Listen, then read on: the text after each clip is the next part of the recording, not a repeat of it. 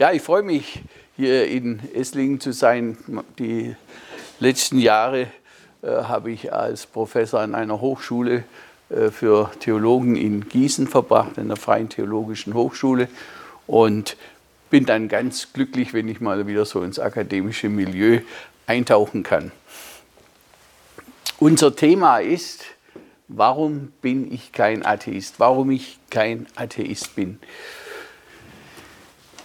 Ich habe hier freundlicherweise ein Glas Wasser äh, hingestellt bekommen. Nehmen wir mal für einen Augenblick an, wir lassen das so stehen, ungeachtet aller Vor äh, Vorlesungen und Lehrveranstaltungen, die hier stattfinden, so mal äh, eine Woche lang. Und was passiert dann?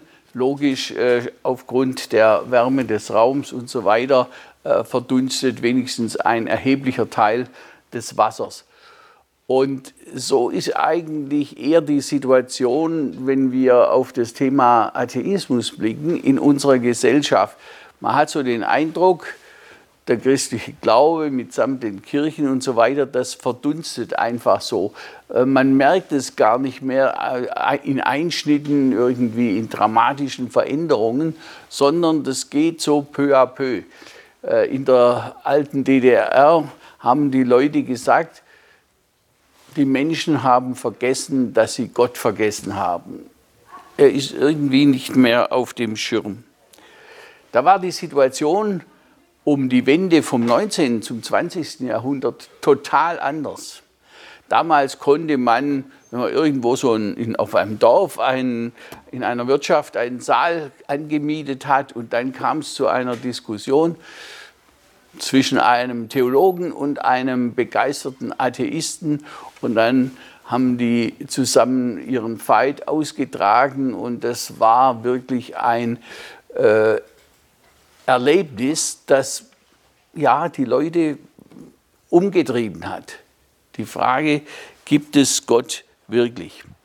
Nun, in letzter Zeit haben wir ja nochmal so eine Welle des sogenannten neuen Atheismus erlebt. Der neue Atheismus, der mit einem Atheistenbus durch Deutschland getourt ist, mit der großen Aufschrift, mit größter Wahrscheinlichkeit existiert Gott nicht. Da ist diese Diskussion nochmal so richtig in Fahrt gekommen, auch mit einigen Talkshows im Fernsehen da ist es nicht einfach nur so verdunstet, sondern da haben für einen kurzen Augenblick in der Gesellschaft die Leute äh, das Thema von Gott wieder mal auf dem Schirm gehabt und ernst genommen. Und was ich jetzt heute Abend machen möchte, ist, dass ich an fünf Bereichen zeige, welche Argumentationen es für den Atheismus gegeben hat, in unseren westlichen Gesellschaften natürlich vor allem, und äh, wie diese Argumente zu bewerten sind.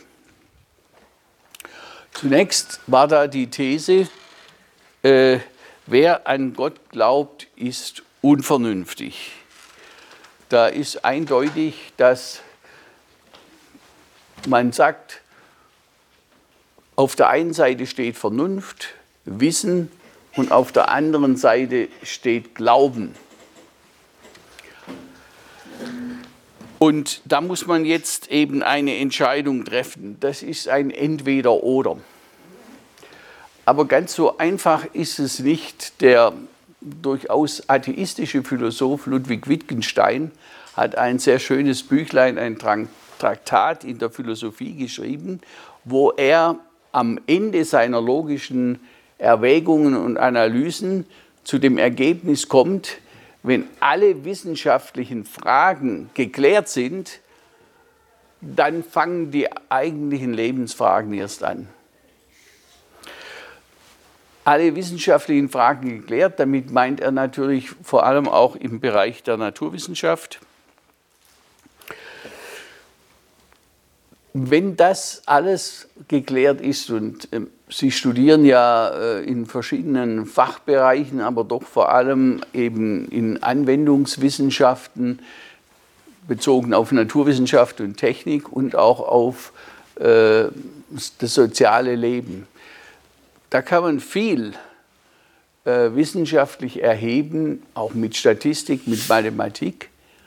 Aber, und das weiß jeder, der ein solches Studium macht, es gibt darüber hinaus brennende existenzielle Fragen, die mit den Antworten, die in der Naturwissenschaft oder in den Sozialwissenschaften und so weiter gegeben werden, die reichen da nicht aus, da ist der Horizont zu schmal.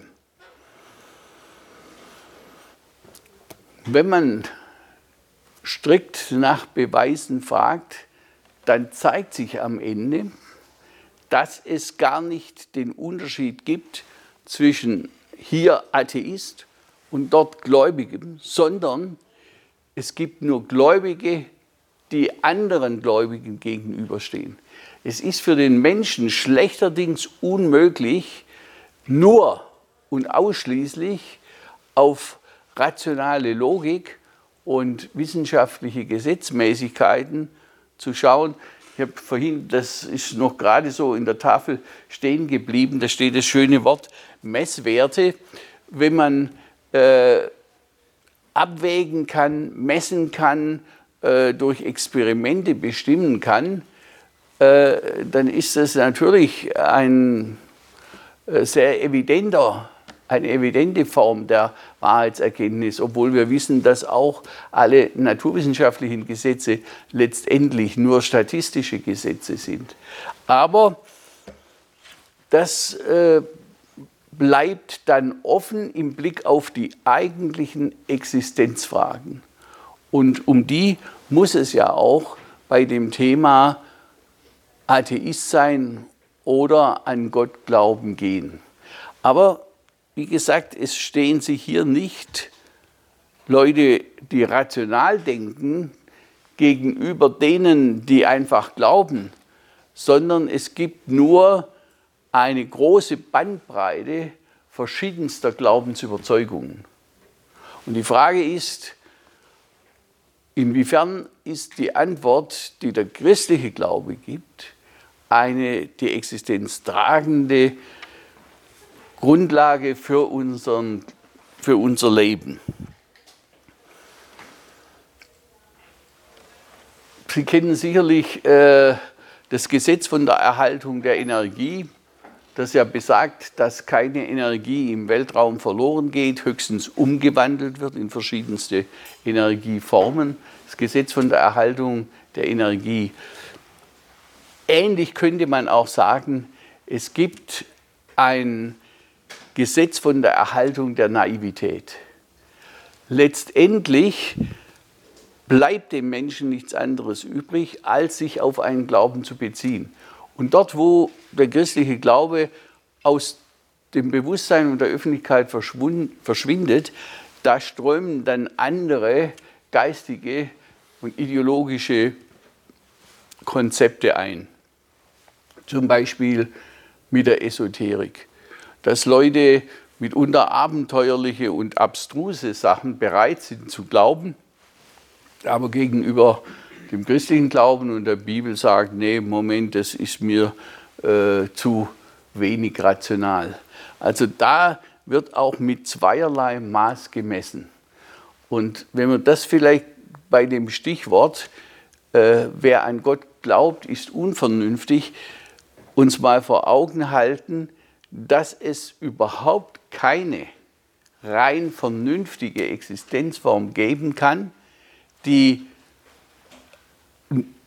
mit überzeugenden empirischen Beweisen sozusagen alle Fragen beiseite schiebt, das kann es so nicht geben, sondern es gibt nur einander widersprechende Glaubensüberzeugungen oder ein Wagnis äh, im Sinne von Agnostikern. Agnostiker sind ja Leute, die sagen, auf die letzten Fragen, auf die Wahrheitsfrage kann es gar keine Antwort geben.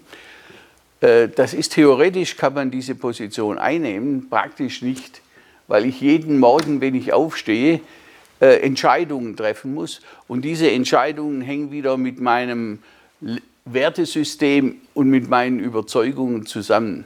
Ich kann zwar theoretisch sagen, äh, ich lasse die Wahrheitsfrage außen vor, in der Praxis des gelebten Lebens kann ich das aber leider nicht tun.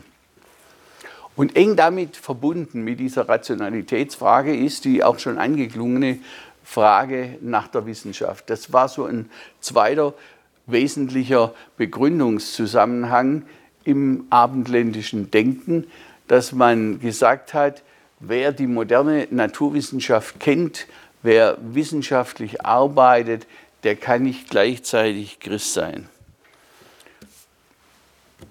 Ein Teil dieser Überzeugung wird gewonnen aus einem Anschub des Erfolgs der Naturwissenschaften. Ich habe also nur vorhin so einen vagen Blick auf diese Tafel mit ihren Formeln geworfen. Das ist für mich äh, schon sehr, sehr weit zurück.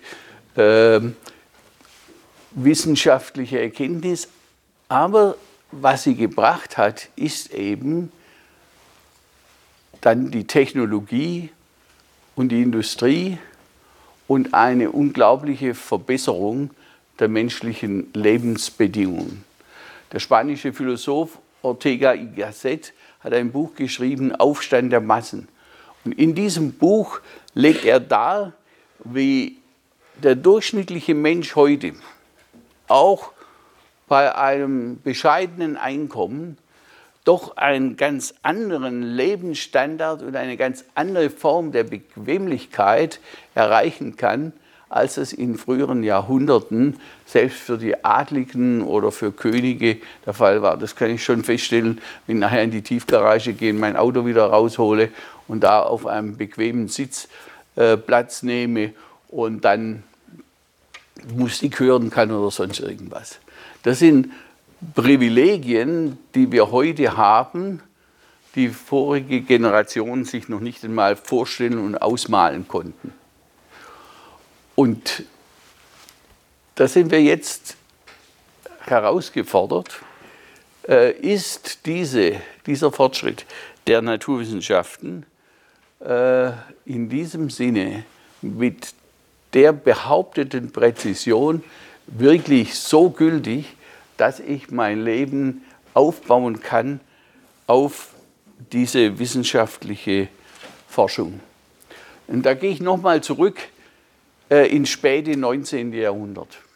Damals gab es eine Naturphilosophie, die behauptet hat, dass die Welt im Grunde eine geniale, durchkonstruierte Maschine ist, in der immer ein Teil ins andere greift und in der die Prozesse, die ablaufen, alle determiniert oder kausal vorherbestimmt sind.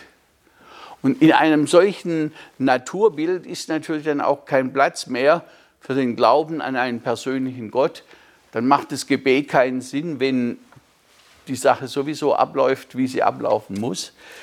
Äh, dann ist es eben so, dass die Naturwissenschaft keinen Raum für den Glauben gibt. Und dann trat ein dramatischer Wandel ein im frühen 20. Jahrhundert 1905 mit Einsteins Relativitätstheorie und später Heisenberg und anderen Physikern. Die ganze Physik wurde mit neuen Paradigmen auf den Kopf gestellt. Als ein Beispiel nehme ich, nehme ich mal die sogenannte unschärfe Relation. Es war in diesem alten Weltbild eigentlich klar, äh, Naturwissenschaft ist absolut objektiv und lässt auch keine Widersprüche zu. Und dann hat man bei der, im Bereich der atomaren Forschung festgestellt, dass die Teilchen eben entweder genau nach der Masse oder nach der Bewegung, nach dem Impuls bestimmt werden können, aber seltsamerweise sich die Phänomene nicht eindeutig definieren lassen, was eigentlich ein intellektueller Anstoß für jeden Physiker ist. Dass es Phänomene gibt, die äh, in einer gewissen auch Selbstwidersprüchlichkeit zu stehen scheinen. Und das äh, war dann nochmal herausgearbeitet worden an der Untersuchung des Phänomens Licht. Die einen Physiker haben bei einem Modellaufbau gesagt, ja, das Licht besteht aus Partikeln, aus kleinsten Teilchen, die sich gegenseitig wie so Kugeln anstoßen. Und die anderen haben gesagt, nein, wenn man das Experiment auf eine differenzierte Weise macht, dann erscheint das Licht als Welle. Was denn nun? Partikel oder Welle?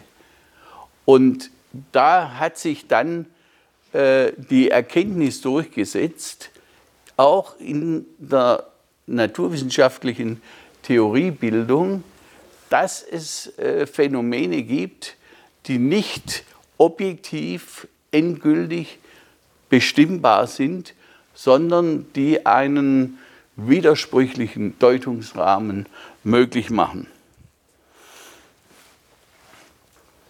Und diese Ambivalenz ist jetzt nicht nur ein wissenschaftstheoretisches Problem, sondern diese Ambivalenz verweist auch nochmal auf einer tieferen Ebene auf ein Grundproblem, das wir im Bereich der Naturwissenschaft haben.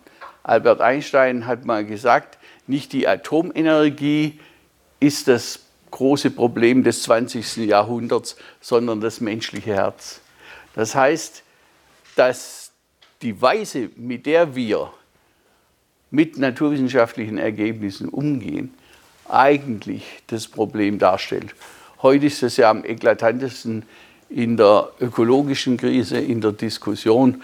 Das brauche ich hier euch nicht weiter erläutern, äh, dass eine junge Frau äh, mit 16 Jahren die ganze westliche Gesellschaft umkrempelt, indem sie die ökologische Frage lautstark den Politikern ins Stammbuch schreibt. Aber was daran sichtbar ist, ist, dass die Ergebnisse der Naturwissenschaft eben nicht nur faszinierend sind, nicht nur zu einem Fortschritt führen, der äh, Begeisterung hervorruft, sondern dass sie in sich selbst auch neue Probleme aufwerfen, wie eben bei der Kernenergie oder bei den ökologischen Fragen. Ich komme zu einem dritten Bereich der Diskussion über den Atheismus und der argumentiert psychologisch. Wer glaubt, ist ein Illusionist. Das ist so die Kernthese von Ludwig Feuerbach, einem Philosophen aus Deutschland. Der hat die sogenannte Projektionstheorie entwickelt. Feuerbach sagte, nicht Gott schuf den Menschen, nach seinem Bilde, so sagt die Bibel, sondern der Mensch schuf Gott nach seinem Bild. Und was er damit ausdrücken wollte, ist folgendes. Der Mensch projiziert nach Feuerbach sozusagen an den Himmel seine Illusionen, seine Wünsche. Er wäre gerne allmächtig, er wäre gerne allwissend, all die Eigenschaften, äh, die Gott zugeschrieben werden, die will sich jetzt der Mensch selber zuschreiben. Und um das irgendwo zu objektivieren, wirft der Mensch diese Illusion an den Himmel und dann erscheint sie ihm plötzlich als etwas, was außerhalb von ihm steht und auf ihn zurückwirkt und von daher kommt dann die Illusion, so Feuerbach, dass Menschen äh, einen Wunschtraum für Wirklichkeit halten. Wie ist es mit Wünschen? Die Tatsache, dass jemand einen Wunsch hat, vielleicht sogar einen brennenden Wunsch, kann zweierlei bedeuten. Entweder der Wunsch ist wirklich eine Illusion und es geht nie in Erfüllung, oder aber der Wunsch hat eine realistische Grundlage und geht dann in Erfüllung. Und das ist es, was wir hier bedenken müssen. Auch Atheisten haben ihre Wünsche. Der Vorwurf war ja, die Christen träumen von einem wunderbaren, ewigen, allmächtigen Gott, äh, der ihnen auch ein Gottesreich schenkt und so weiter. Das äh, ist der Vorwurf gewesen, das sei die Illusion der Christen. Man muss auch umgekehrt sagen, es gibt auch einen Wunschtraum der Atheisten, nämlich den, dass Gott nicht existiert und die Welt gewissermaßen eine sturmfreie Bude ist. Hm, ich, ich habe hier äh, meine Studentenbude hier in dieser Welt und da kann ich machen und tun und lassen, was ich will. Ich muss keinem Gott gegenüber mich verantworten. Ich muss mich im Grunde mal prinzipiell gar nicht verantworten, sondern ich kann mein Leben nach meinen Wünschen völlig frei und autonom bestimmen. Das ist die Frage nach dem Wunsch. Aber äh, was man jetzt zumindest bedenken muss vom christlichen Glauben her, ist die Frage, ist Gott Wunschtraum oder Wirklichkeit? Und ich würde diese Parole noch mal etwas umformulieren und das oder herausnehmen und sagen, Gott, Wunschtraum und Wirklichkeit. Dass ich mit einem Gott rechnen darf, der sich für mich interessiert und um mein Leben kümmert, das ist ein Wunschtraum, der aber durch die Wirklichkeit auch eingelöst wird. Wenn man diesen ganzen psychologischen Projektionstheorien folgt, dann müsste es ja so sein, dass der Glaube ganz langsam irgendwie auch evolutionär sich entwickelt und dann äh, folgen Menschen diesem Glauben. Aber so ist es nicht, sondern es gibt einige ganz krasse Beispiele die sich durch die ganze letzten 2000 Jahre der Kirchengeschichte hindurchziehen, dass Menschen, die nicht den Wunsch darauf haben, dass Gott existiert, doch plötzlich mit Gott konfrontiert werden. Eines der ältesten und markantesten Beispiele ist der Pharisäer Saul aus Tarsus. Dieser Saul war ein erbitterter Gegner von Jesus. Er wollte die christliche Gemeinde zerschlagen, auflösen und beseitigen. Und dann ist ihm auf dem Weg einer solchen Verfolgungsjagd kurz vor Damaskus, also der syrischen Hauptstadt, Christus erschienen in einem gewaltigen Licht und von solchen Erscheinungen reden übrigens heute auch sehr viele Muslime, die dann zum christlichen Glauben kommen. Aber das nun mal als Randbemerkung. Äh, dann, da ist ihm Christus in einem Licht erschienen, heller als tausend Sonnen, und hat ihn vom Pferd geworfen und hat das Leben dieses Menschen, dieses Christus-Hassers, dieses Christus-Gegners, total umgekrempelt, sodass aus diesem Saulus im sprichwörtlichen Sinne dann ein Paulus geworden ist. Einer, der mit der ganzen Leidenschaft seiner Person eingetreten ist für diesen Jesus aus Nazareth. Oder ein modernes Beispiel noch, äh, ein Franzose namens Froissart hat äh, als Atheist gelebt. Und er kommt da an einer Kathedrale vorbei und aus rein kunsthistorischem Interesse sagt er, ach, da gehe ich mal rein und gucke mir das an und äh, habe natürlich meine Überzeugungen und meine Distanz dazu. Und dann innerhalb von einer Viertelstunde dieses Besuchs einer Kathedrale bricht die Erfahrung der Wirklichkeit, dass es einen Gott gibt, in das Leben dieses Mannes ein und er schreibt ein Buch, Gott existiert, ich bin ihm begegnet. Diese beiden Beispiele nur paradigmatisch jetzt dafür, dass im Blick auf diese psychologischen Deutungen es eben nicht so ist, dass man sagen kann, ja, dass die Leute haben sich so reingesteigert und wünschten das und haben dann ihre Projektionen und Illusionen entwickelt, sondern dass es einen Eingriff Gottes in das Leben von Menschen gibt, die ganz anders gestrickt sind und die ganz andere Intentionen haben.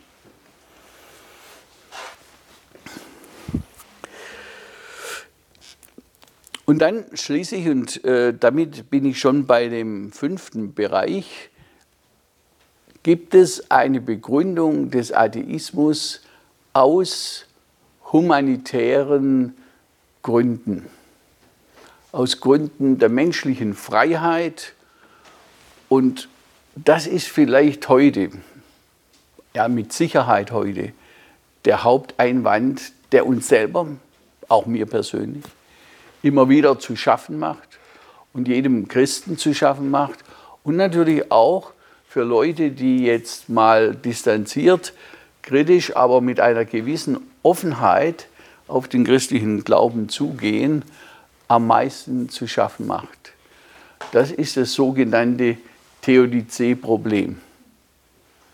Das ist ein Kunstwort aus zwei griechischen Wörtern zusammengesetzt. Theos, Gott, und Dike, Gerechtigkeit, also die Frage nach der Gerechtigkeit Gottes. Kann es einen liebenden, allmächtigen Gott geben angesichts des Leides in der Welt? In der Mitte des 18. Jahrhunderts bei Leibniz war das die zentrale Frage, die ganz Europa umgetrieben und erschüttert hat. Und diese Frage hat an Wucht und an Brisanz äh, auch in diesen letzten über 200 Jahren nichts verloren. Wie ist das? Die Theodizee setzt Gott auf die Anklagebank. Hm? Grundlegend ist in der Geschichte des christlichen Glaubens es ja so, der Mensch muss sich Gott gegenüber rechtfertigen. Gott wird den Menschen zur Rechenschaft ziehen. Und jetzt kehrt man die ganze Sache um und sagt, nee, wir sind die Richter und Gott muss sich vor uns verantworten. Und äh, dann wird sich zeigen, Gott kann freigesprochen werden wegen Nichtexistenz. Sozusagen die Anklagebank ist leer geblieben. Das ist so die, äh, das, die Quintessenz dann der Auseinandersetzung mit diesem Theodizee-Problem. Und auf das möchte ich jetzt noch mit ein paar Sätzen eingehen.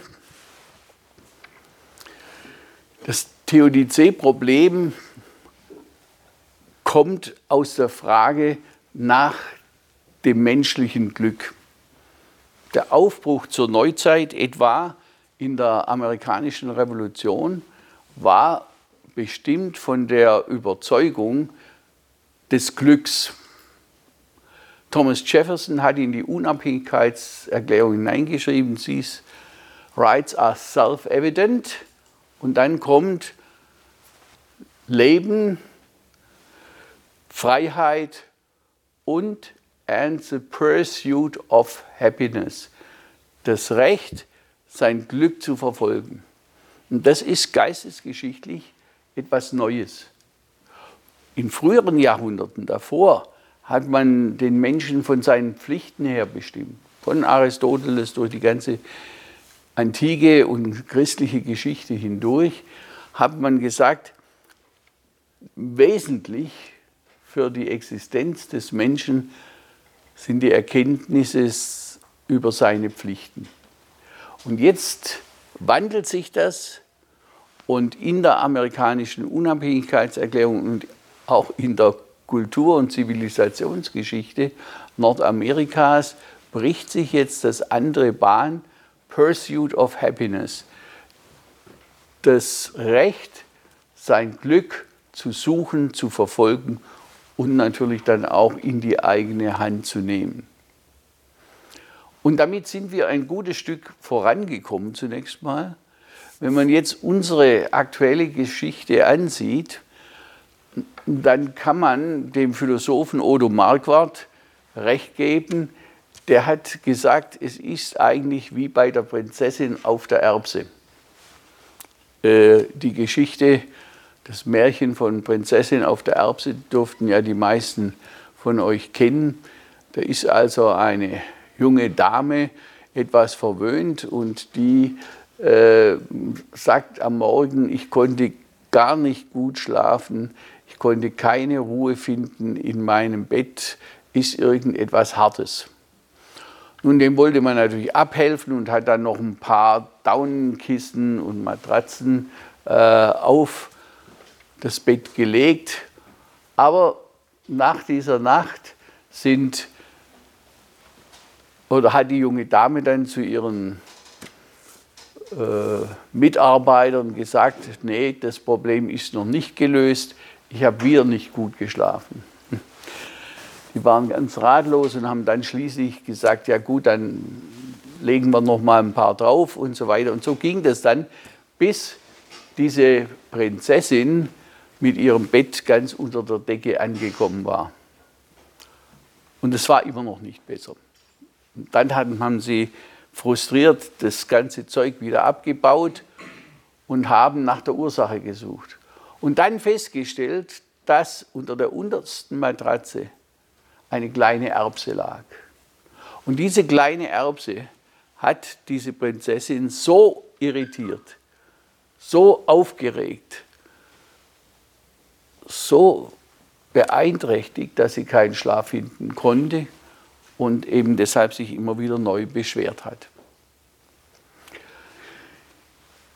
Dieses Märchen vom Prinz, von der Prinzessin auf der Erbse ist für unser Beziehung, für unser Nachdenken über das Glück signifikant. Wir sind in einer Gesellschaft mit einem sehr hohen Niveau an Bequemlichkeit, Glück, Wohlstand, Freiheit, wie das kaum eine Generation vor uns gewesen ist. Wir klagen trotzdem heftig, wenn auch eben auf einem sehr hohen Niveau, wie das diese Prinzessin auf der Erbse gemacht hat. Und darauf hat dieser Philosoph Odo Marquardt dann auch hingewiesen.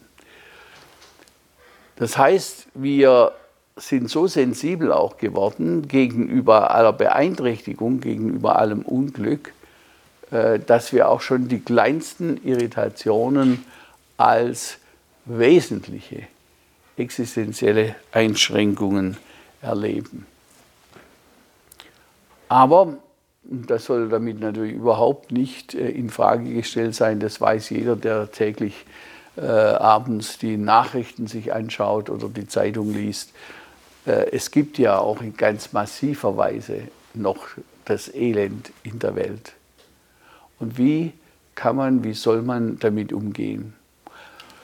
Und da komme ich jetzt hier zu einem Punkt, wo ich sage, hier helfen intellektuelle Argumente und Gegenargumente nicht mehr allein weiter, sondern hier geht es um eine zutiefst existenzielle Frage.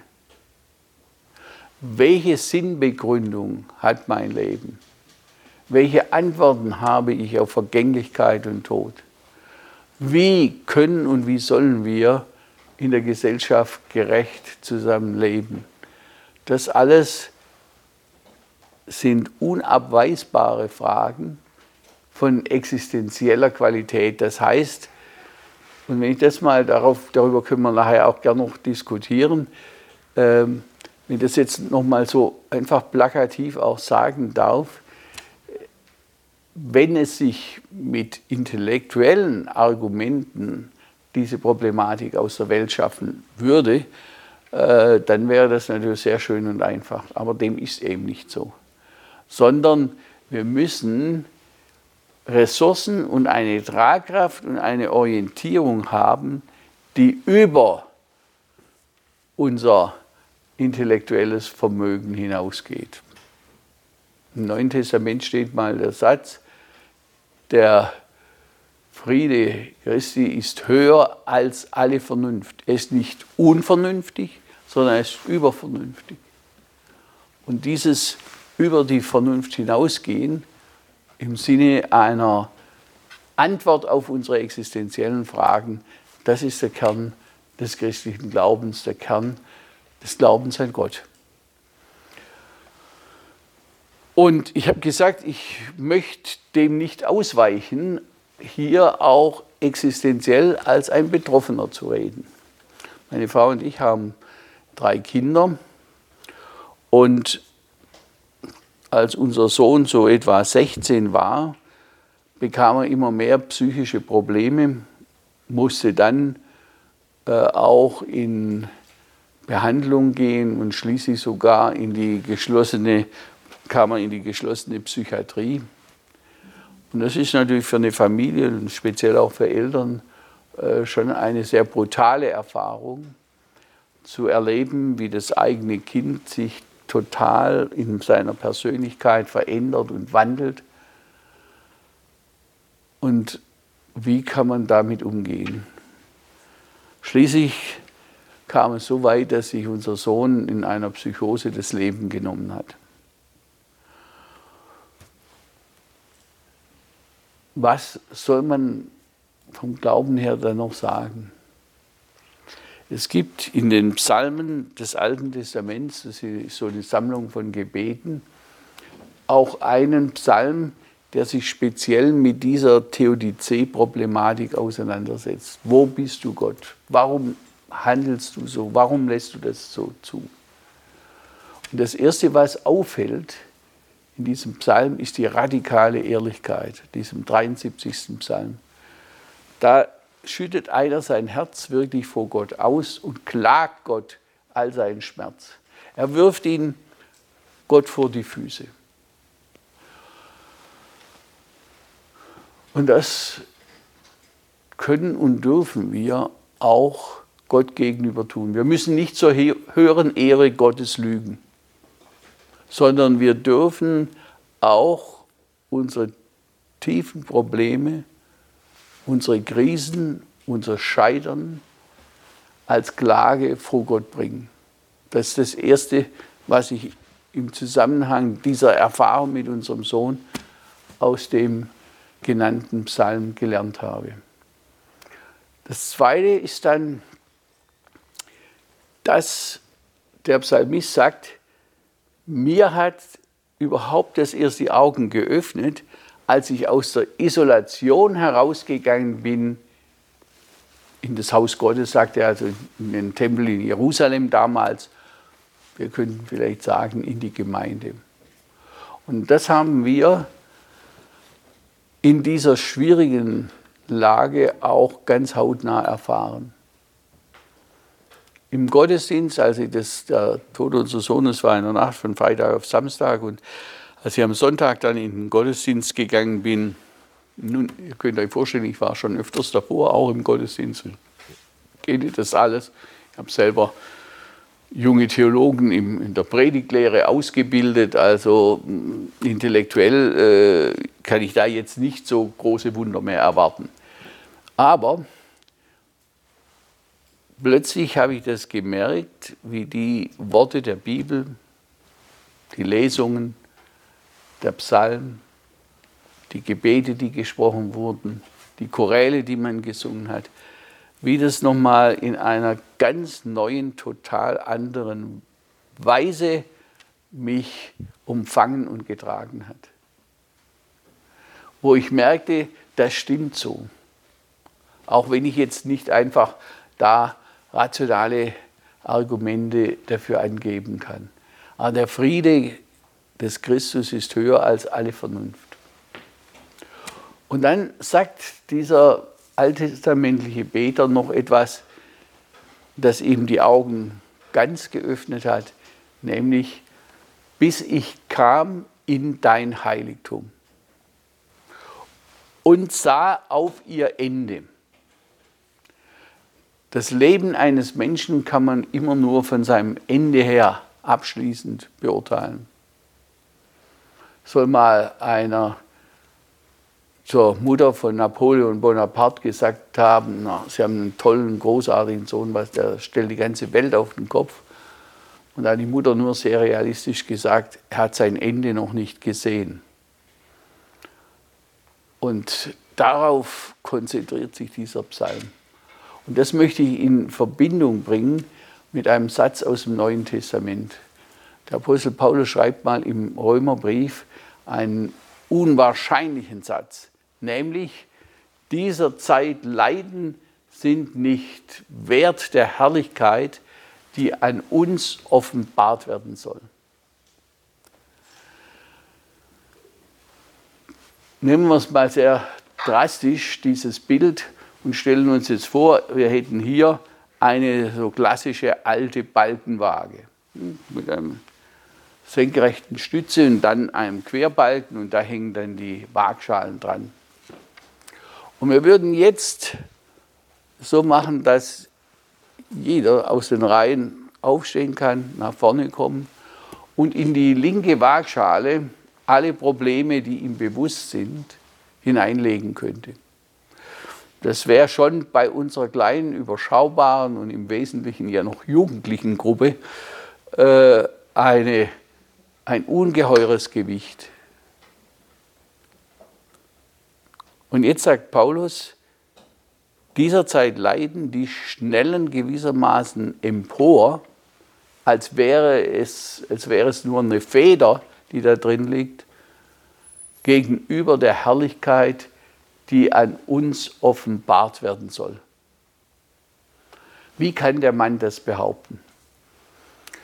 Ich glaube es ihm deshalb, weil er Experte für beides ist. Für das Leiden und das Elend in der Welt, aber auch für die Erfahrung der Herrlichkeit.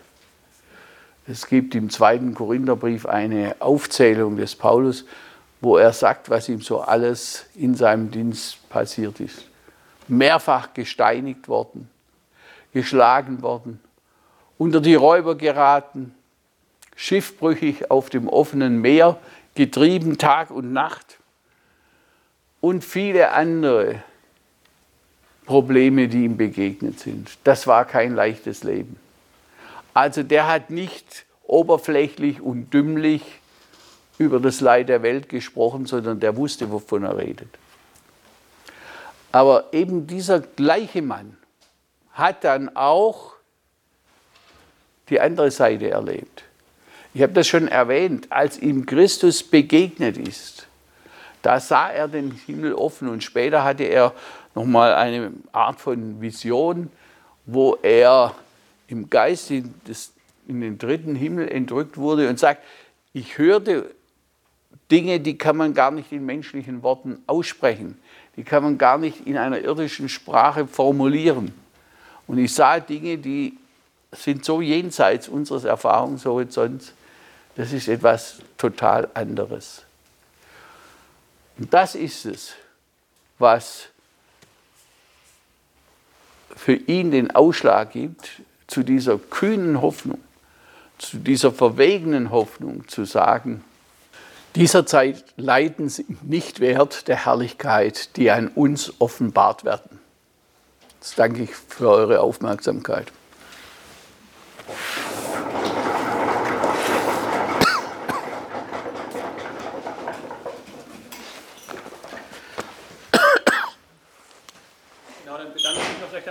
Da waren, sich die Zeit für uns genommen haben. Gern. Bevor wir das noch abschließen möchten, möchten wir gerne noch die Möglichkeit geben, dass man Fragen stellen kann, Sachen diskutieren kann, kritisieren, was auch immer.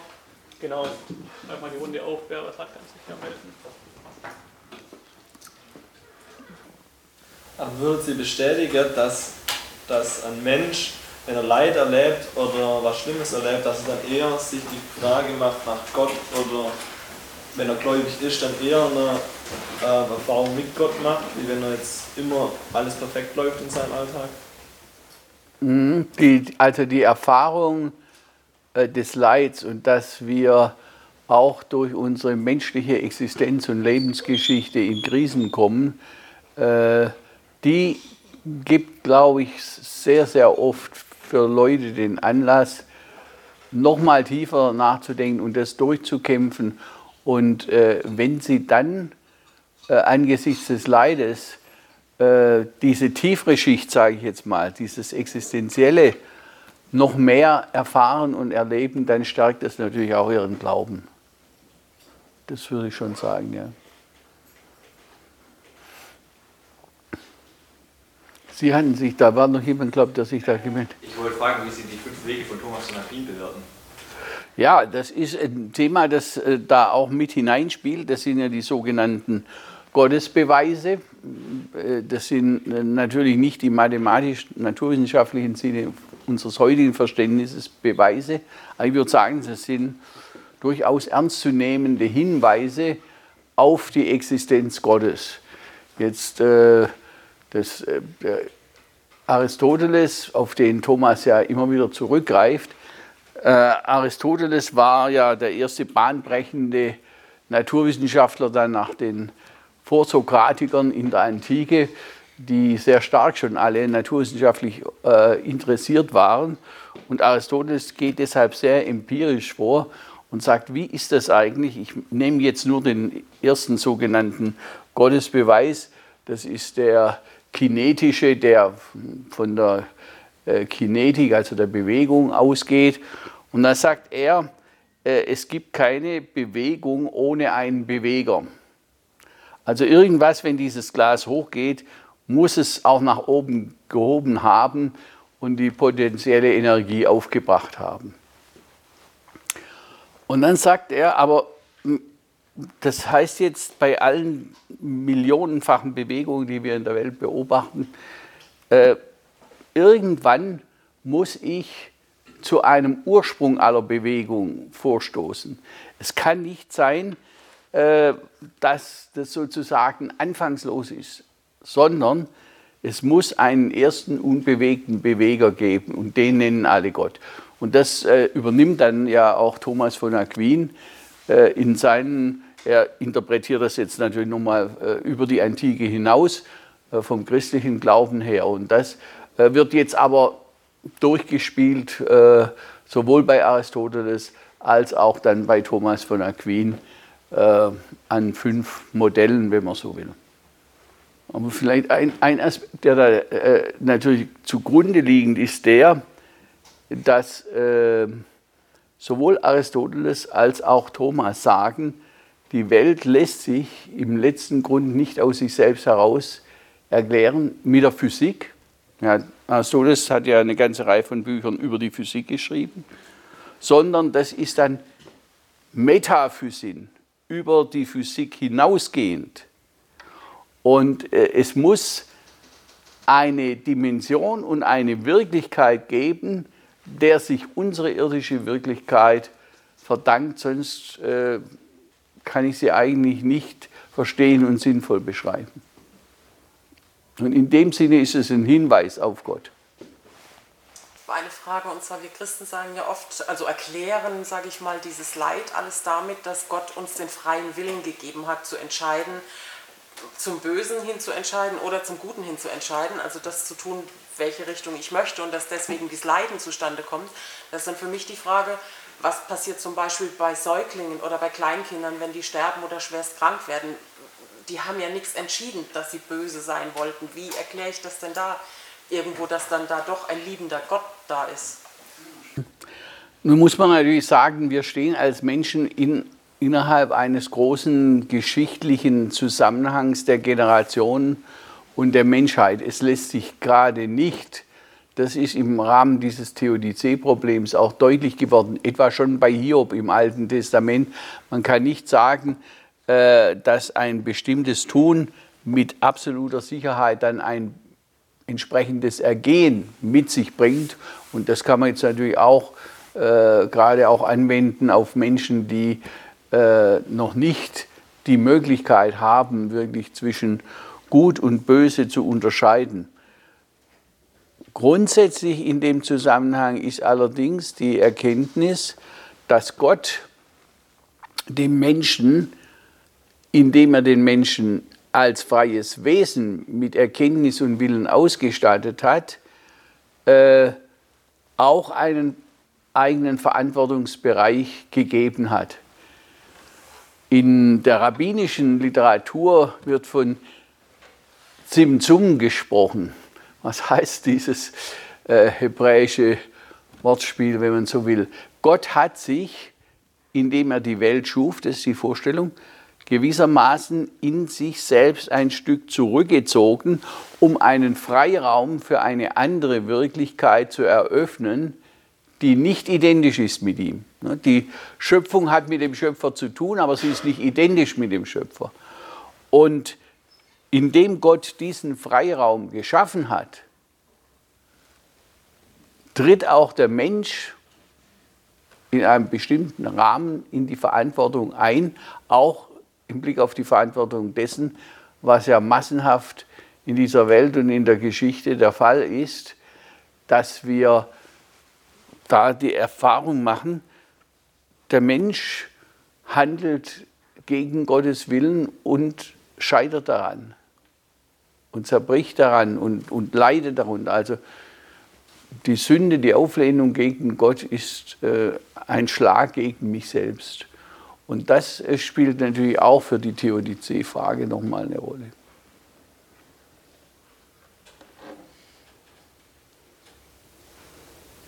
Weshalb hängen Sie den christlichen Glauben an? Das ist gut. Letztendlich weil ich darin eine Grundlage für meine Existenz gefunden habe. Deshalb, ich, meine, ich habe jetzt ja die Frage negativ formuliert, warum ich kein Atheist bin. Ich könnte natürlich jetzt auch einen Vortrag halten, warum ich Christ bin.